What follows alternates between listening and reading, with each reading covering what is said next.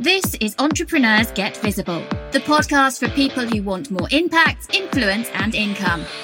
I'm Anna Parker Naples, and I'll be sharing with you proven methods from leading entrepreneurs that help you get visible as an authority in your field. Because anything's possible when you get visible.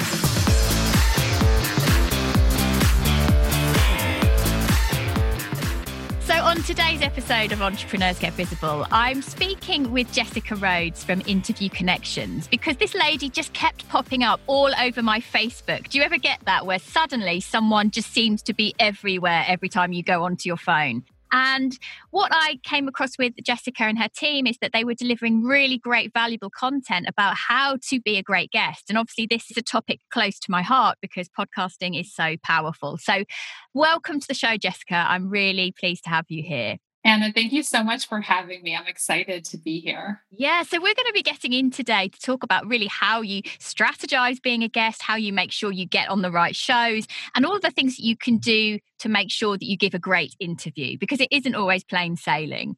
So, what would be really nice, Jessica, is if you shared a little bit about what your company does, what you do, how you fell into it, and really what you're doing with your business now. Yeah, so my company, Interview Connections, was founded in 2013. I was a new mom. I wanted to be home with my baby, who's now seven years old.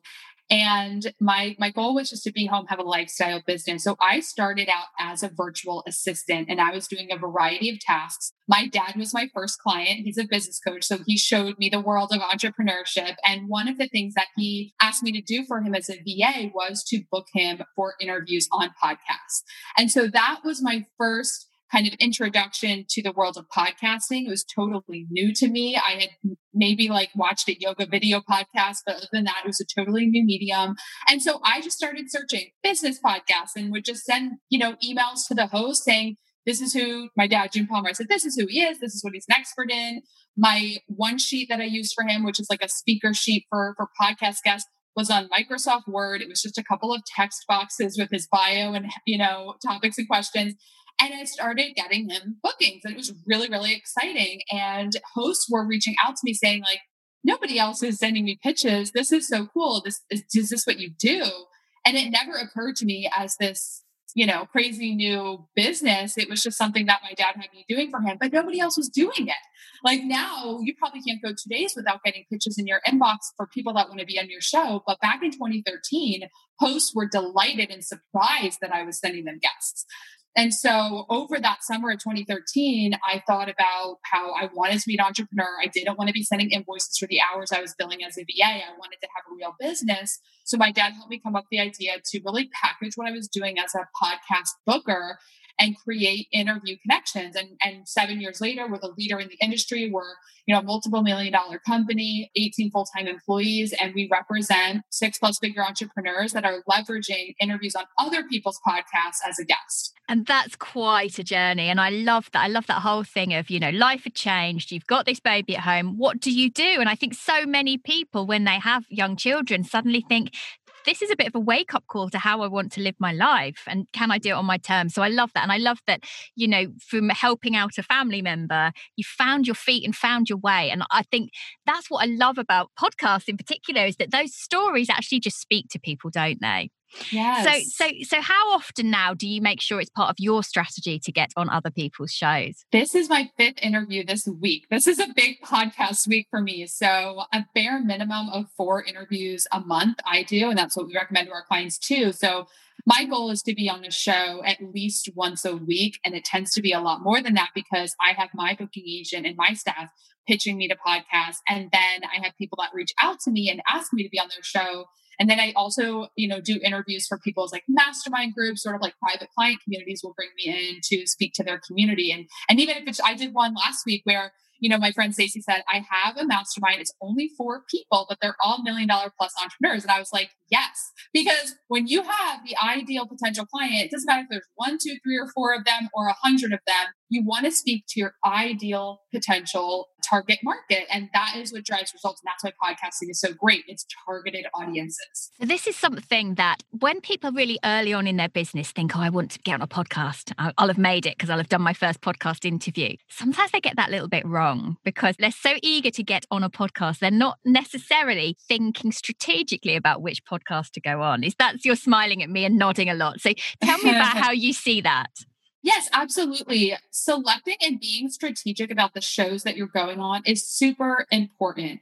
And you have to know who your ideal client is. Like you have to know what your goal is. If your goal is to get business, if you're working to get to six figures and you need clients, then you need to know who that ideal client is who needs what you have. Understanding their demographics, age range, business type, all of the demographic information, and then the psychographic like what do they value? What are they interested in? Because once we got really clear on our values and the psychographic of our ideal client, our business, you know, skyrocketed because we could really speak out about what we stand for, not just like this is the service we provide, but also who, you know, my partner and I, Marky, we were co-owners.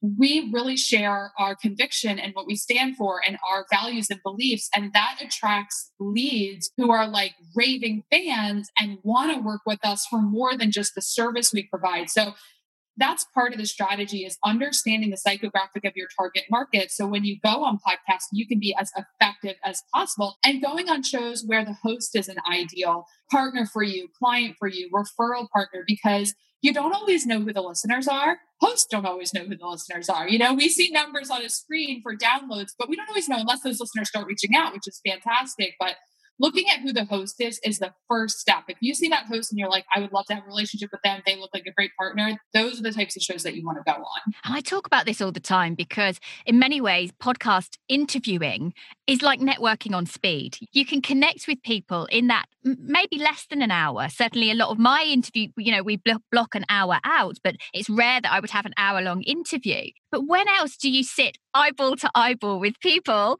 who you can have a really great conversation with, where you are both passionate about the field that you're in? When else does that happen? And there's kind of magic that happens in the room, albeit online. Exactly. I, I love podcast interviews for that reason. It is networking. That's what it is. We have a whole podcast episode about high end networking on podcasts because we go into it thinking like this is a media strategy. I'm going to get exposure. And yes, absolutely. But one of the strategies that that that one of the ways that podcast interviews gets you results and gets you business is by leveraging the networking opportunities that you get with the hosts of the show. They're the ones that you're actually having a back and forth conversation with. The listeners are they're listening in, they're a fly on the wall, but you can't actually engage with them during the interview unless maybe it's live. That's a whole other medium. But the host is who you're actually networking with. And being aware about who you want to pull into your field of influence, who you want to have as your peers, who you want to have as your associates, who you want to have that know about your podcast, your book, your program. Those things are really vital, aren't they? Oh, yes. So, so someone who's then maybe right at the beginning of their journey, maybe they've done a few episode you know few podcast interviews. What are the mistakes you see the common mistakes you see people making? Yeah so i mean we talked already a lot about like being strategic and selective with the types of shows. So that's number one a mistake people make is like they'll just go on anything and everything which i do think there's a place for that when you're first getting started. You want to get some practice you want to you know know how to speak. But after a few, you want to make sure you're being selective about the types of shows. And I don't mean being selective in terms of only going on really big podcasts. Like really great shows for you may have 25 episodes with 75 listeners, but they're your target market. So this is not about being selective with the size, it's about being selective with the types of shows. Another big mistake people make is they're just not consistent enough. They'll do maybe an interview this month, maybe two the next month, and then mm-hmm. skip the next month. It's just not consistent. And I mean, you said at the, at the beginning of our conversation here, you can't get me off your Facebook feed. Like I'm out there. I don't go away in the online space. And part of that is building out a whole marketing platform where I'm getting interviewed on podcasts. I'm running Facebook ads. I'm doing live videos. So, you know, know that podcast guesting is one part of an overall marketing platform. So don't think mm-hmm. that this is going to replace everything else you're doing in your marketing. I think that's a really good point there. I talk a lot about getting visible and how podcasting is one arm of that. Mm-hmm. But the mm-hmm. reason the reason that Jessica's here today because we've never met before is because I've seen her videos, I've seen her adverts, I've seen her lead magnets, I've watched content that you've delivered and I've understood exactly what you stand for because you talk about it all the time. So it's not like sometimes when people are thinking about doing live video, for example, they think, well, I've done a couple of videos and that's enough enough? No, because in order for people to sit up, pay attention, take notice, and maybe even reach out to you, you've got to have got that message out there again and again. And podcasting just allows you to amplify that message. Yes. I mean, consistency is so important. It's something we talk about all the time because it cannot be, you know, stated enough. When you are consistent, people will start to take note and it takes time, right? I always say buyers buy when they're ready to buy. That was a lesson I was taught by my dad when I first started. Buyers buy when they're ready to buy. So you have to be consistent and stick with it long term because, you know, I, I had a couple clients sign up just over the last couple of weeks who, you know, I had had consultations with a year ago, six months ago, they weren't ready. It was actually for one of them, it was a no when we first had our call like six months ago. She's like, You're not the right fit for me. And then she's been watching my videos she's been seeing me online and then she came back and she's just like i i get it I, I, can see who you are now. I can see what you do and all of that stuff. And then she signed up like very uh, sure of the investment. So you do need to keep putting out content, keep, keep, being visible, keep being active, because sometimes people have their sales call with you the first time it's not a fit, but then they get enrolled as they're um, consuming your content. That's the thing, isn't it? Having platforms where you can share your story, share your values, share exactly who you are and why you're doing it, why it matters, and demonstrate that expertise. Personally, I think there's no better way to do it than through audio and through a podcast. Yes. Yeah, because people really get to know your whole story, right? Like they can just it's such a more in-depth conversation. Yeah, and that that sense of resonating with somebody, whether you you get what they're talking about and and and you can picture the level of success that they have because of the way that they share it. So for people then who are thinking, okay, so I've maybe I've maybe identified some shows that I'd like to reach out to. Mm-hmm. What are some common pitfalls that people fall into when they are then reaching out in the in the first instances. Yeah so number one one of the common pitfalls is just sending a like kind of a templated scripted pitch that you send the same one to everyone. That's a big no no because the littlest mistakes happen so much where you forget to change the name of the show when you email them and then the, the host gets a pitch and it's like the wrong show name is in there or it's completely like not customized at all you know you have to customize your pitch to, so you can demonstrate to that host that you've done your research and there's actually a reason you want to be on their show not just that you're trying to get on any and every show.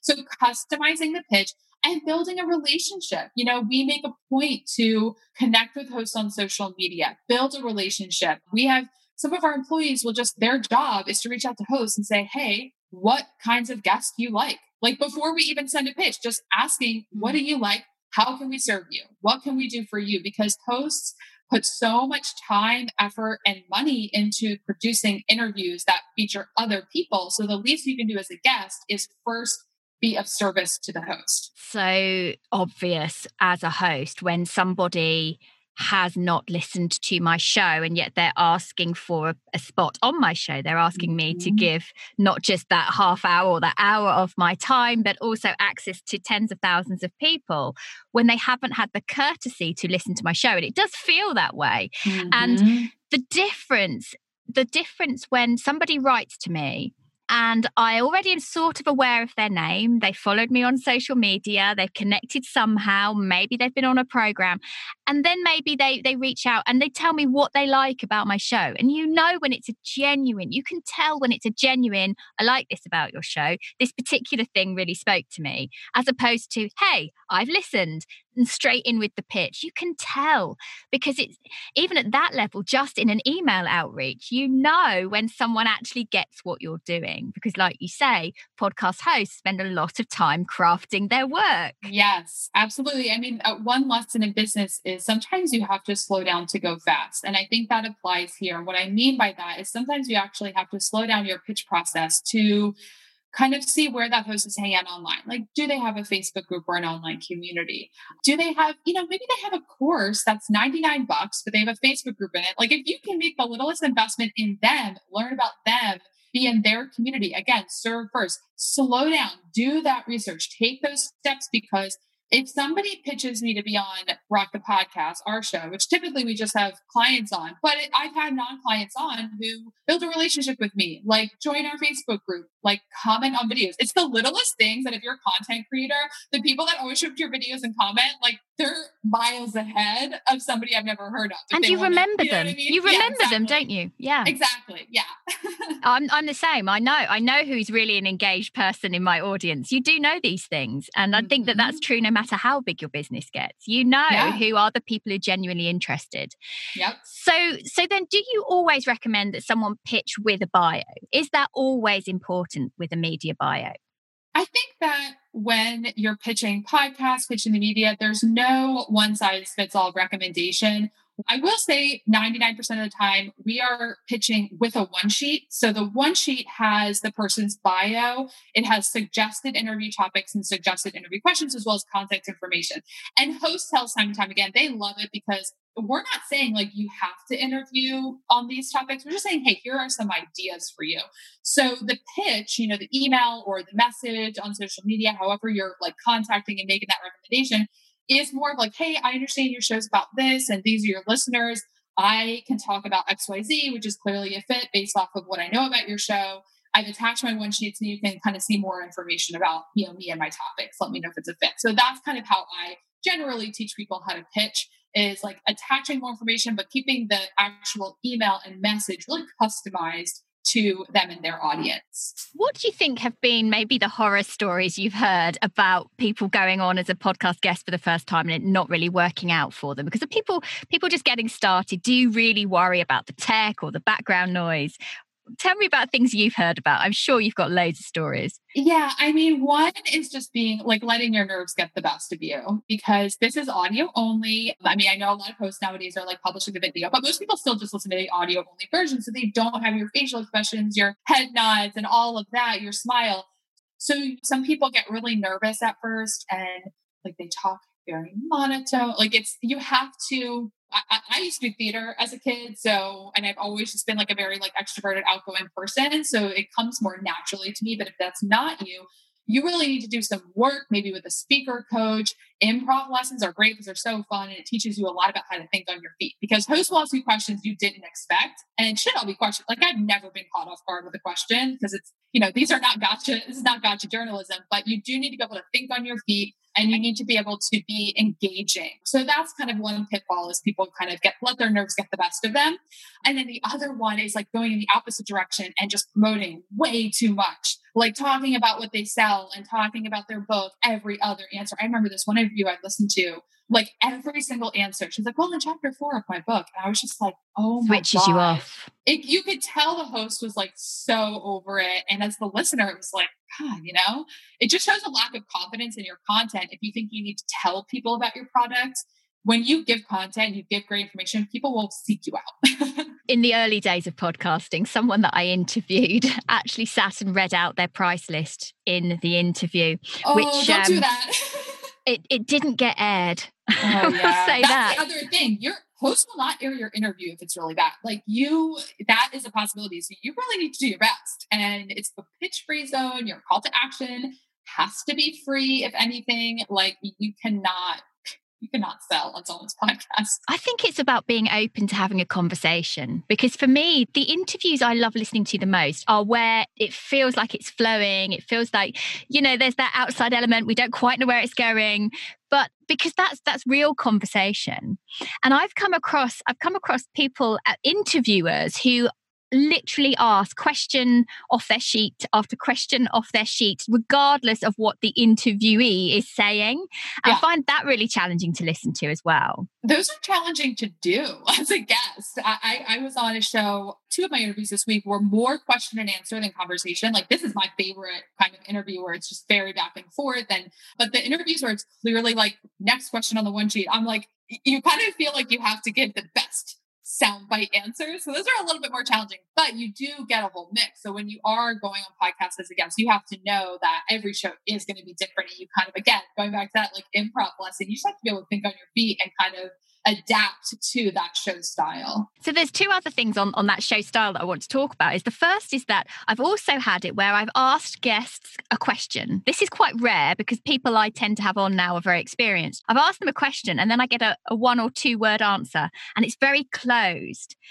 and but that's challenging as a host because we want the conversation to spark and fly and it's having the confidence in your own expertise to take that question and run with it. Think about what is it the audience want to hear? What is it the host really wants me to open up to in terms of this interview? And actually mm-hmm. having the confidence in your own expertise to drive that part of the conversation and not expecting everything from the person interviewing you. Yeah, absolutely.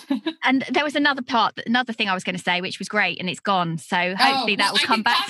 no, I, I got you. I got you. So that is really, really important your answers cannot be super short. That is a killer for podcast interviews, especially when the host wants to be a little conversational. But even not so, if your answers are super short, to fill up a 30 minute interview, the host is going to need like 25 questions, you know, and it makes it really like super hard to go back and forth. So you want your answer to be long enough, but you also have to be listening to yourself and being self aware enough to take pauses so that way the host can jump in or so the host can nod along and then you can keep talking, but don't just ramble on and on. Yes. So that was going to be that was my second point. So well Perfect. done, Jessica. We're You've got us back to the point.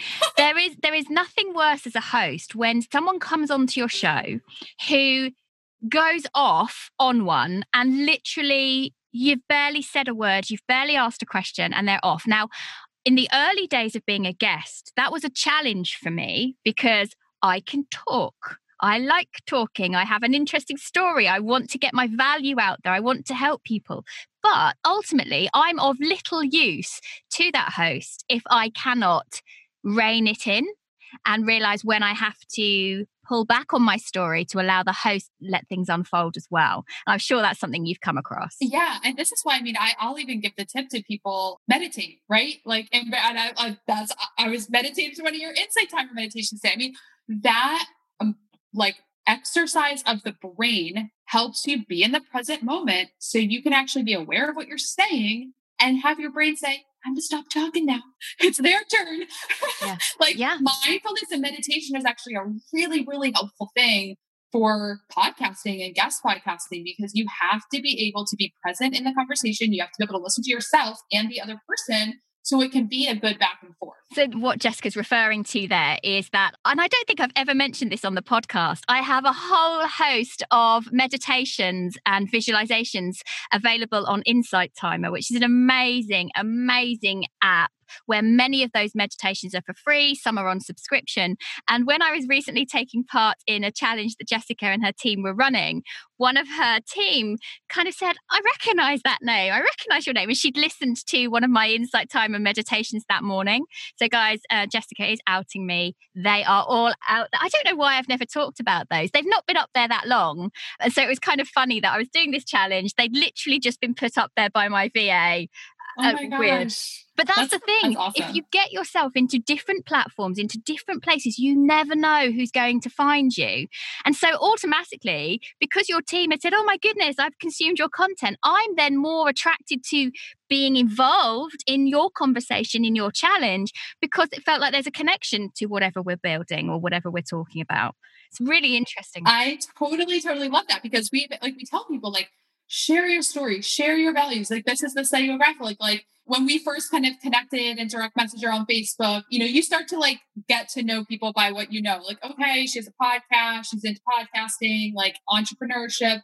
But then I learned that you have meditation. And then instantly there was this much deeper connection because we share the value of mindfulness meditation, right? And seeing you have a you know, uh, mindfulness for parents. I'm like, okay, she's a mom and she's like helping us be less crazy with our kids. Like it just deepens the connection. So really share all sides of you. Um, and that's one of the, the, the values and like the benefits of this platform is people do get to know all sides of you. Yeah. And I just want to share with those of you listening, Jessica and I both have young children running around outside, outside our doors. And so, even as experienced in podcasters, we come into the sessions and gone, you know what, the kids are home today is this a problem? Will this work for you? This is my scenario. And I remember at the beginning of my podcasting journey, I would have been mortified to say that to somebody because they would think I'm not professional. Right. And I think to some extent, lockdown, we're still in lockdown whenever this is going yeah. out and you're listening to this, to some extent, that has kind of evened things up for people. But don't be afraid to be a human being. Don't be afraid to be a normal person. Things like the dogs barking, the postman knocking at the door, yes, they're annoying, but they're sometimes they're outside your control. So don't be overly worried about those things. Style it out in showbiz yes. language. I love that. Yeah, there's, I mean, as humans, we have a fear of looking bad, right? We want to look good. We want to be professional. I know that's one of my fears. I don't want to look bad, at all that. And that's just the human experience. Um, and podcasting and building relationships this way really allows you to humanize yourself. It allows you to see other people for the human they are and not just the face on the Facebook page, you know? I, so I think it's really beautiful to for people to uh, have this ability to be connected and see people for more than just like whatever their business is. So tell us a little bit about the impact that getting on other people's podcasts has had for you personally and what you've seen for your clients. I mean, it's been like everything. I mean, it, it is the way that I have been able to network so effectively um, from going to conferences and meeting people. I mean, I, one of the most recent conferences I went to was Ali Brown's iconic event this past fall. And, you know, walked in day one in the morning and a woman named Mayoshia sat down, you know, at the table with us. And she goes, I just listened to your podcast interview on Ali's show. And so the ice was broken because she already heard my interview and we could just dive into a conversation without being like, who are you? You know, so that's been great because again, I mean, right now it does kind of have to replace in person networking, but ultimately when we are able to go to conferences and, and be in person, it optimizes those experiences because, and that's just one example, multiple times I've gone to conferences where people already know me because of the podcast interviews that I've done, either my show or other people's show. And then as far as like return on investment, I mean, it is just such an effective way to get leads. And when you do it consistently, and I'm just going to say conservatively, if you're on a show every week that has 200 downloads per episode, that's like in the top 50%, you know, two, four, six, 800 a month, new people that are learning about you. I mean, that's crazy amazing. You know, I feel like all day entrepreneurs are like, how do I get more visibility? How do I get more people to know about me? The this is the way. right in front of you. Go on podcasts and you're going to have people know about you every single week. It's just a no brainer. See, and then not... what you do with those leads is convert them into clients for thousands of dollars. and yeah, yeah, and that's the thing. You do have to in order to get a return on investment, you have to have an offer that people are actually going to want to pay for. So this isn't you go on podcast and you're automatically going to make money. That's right. That's not what we're teaching. That's not what we're saying. You've got to have a business offer that works, that converts. But yes you know, instead of thinking, well, how's anyone going to get my lead magnet without me paying hundreds of pounds on Facebook ads? Well, hello, this is a platform that you can do it on. And I'm not the only one singing from that hymn sheet. So yeah, you do have to have a sound business. Like that, that's important. You need to have product, service that is in demand, that's priced according to, you know, uh, priced well, all of that. Like you have to have all of that. But as far as like if you have all that and you know you just need exposure, this is such a great way to do it. And you know, we talked like we've mentioned Facebook ads a little bit when you go on podcasts, people learn about you. They go to your website. If you're doing Facebook as well, you're retargeting everyone who's going to your website. That's when it really, you know, multiplies. Right. Mm, amazing. I've loved having this conversation today. So, Jessica, if you were to give someone advice on how to increase their visibility through podcasting, what would it be? Honestly, just get started. I would say the tangible first step is to create a one sheet. So go to canva.com, choose a template for like a, you know, like a regular template, like uh, eight and a half by 11, you know, I don't know what to call it, but just like a one sheet, one, one page PDF and get your bio on there get some suggested interview topics and some suggested interview questions. I have an episode on my podcast, Rock the Podcast, all about how to create your interview topics and questions. So I can send you the link to that if that's helpful. And just create your one sheet. Once you actually create that, like there's something about doing stuff like that that that will start attracting opportunities because you have taken a step towards getting it. Now, now you have to actually use that one sheet and pitch yourself. But I would say, like, if you just create that one sheet and start putting it out there that you want to get interviews, like, you'll start getting incoming requests coming your way. So just take that first step, create your one sheet. I think it's a valuable exercise because just in doing that, creating that one sheet, you're thinking about what are the topics I actually want to speak about to the people I want to speak about for what impact. Mm-hmm. And when mm-hmm. you're really clear on that, it becomes pitching to be on her show so much easier. A brilliant advice. I have loved talking to you today, Jessica. So thank you so much. And I want those of you listening, if you want to know more about Jessica and the work she does with Interview Connections, head over to Rock the Podcast. Um, we're going to make sure the link is in the show notes as well. But thank you so much for joining us today. Thank you so much, Anna. It was so fun. All right. Take care, guys. I'll speak to you soon. Bye bye. Thank you for listening to Entrepreneurs Get Visible. To get your free checklist on how to raise your profile and to find out about our community, go to annaparkernaples.co.uk forward slash get visible.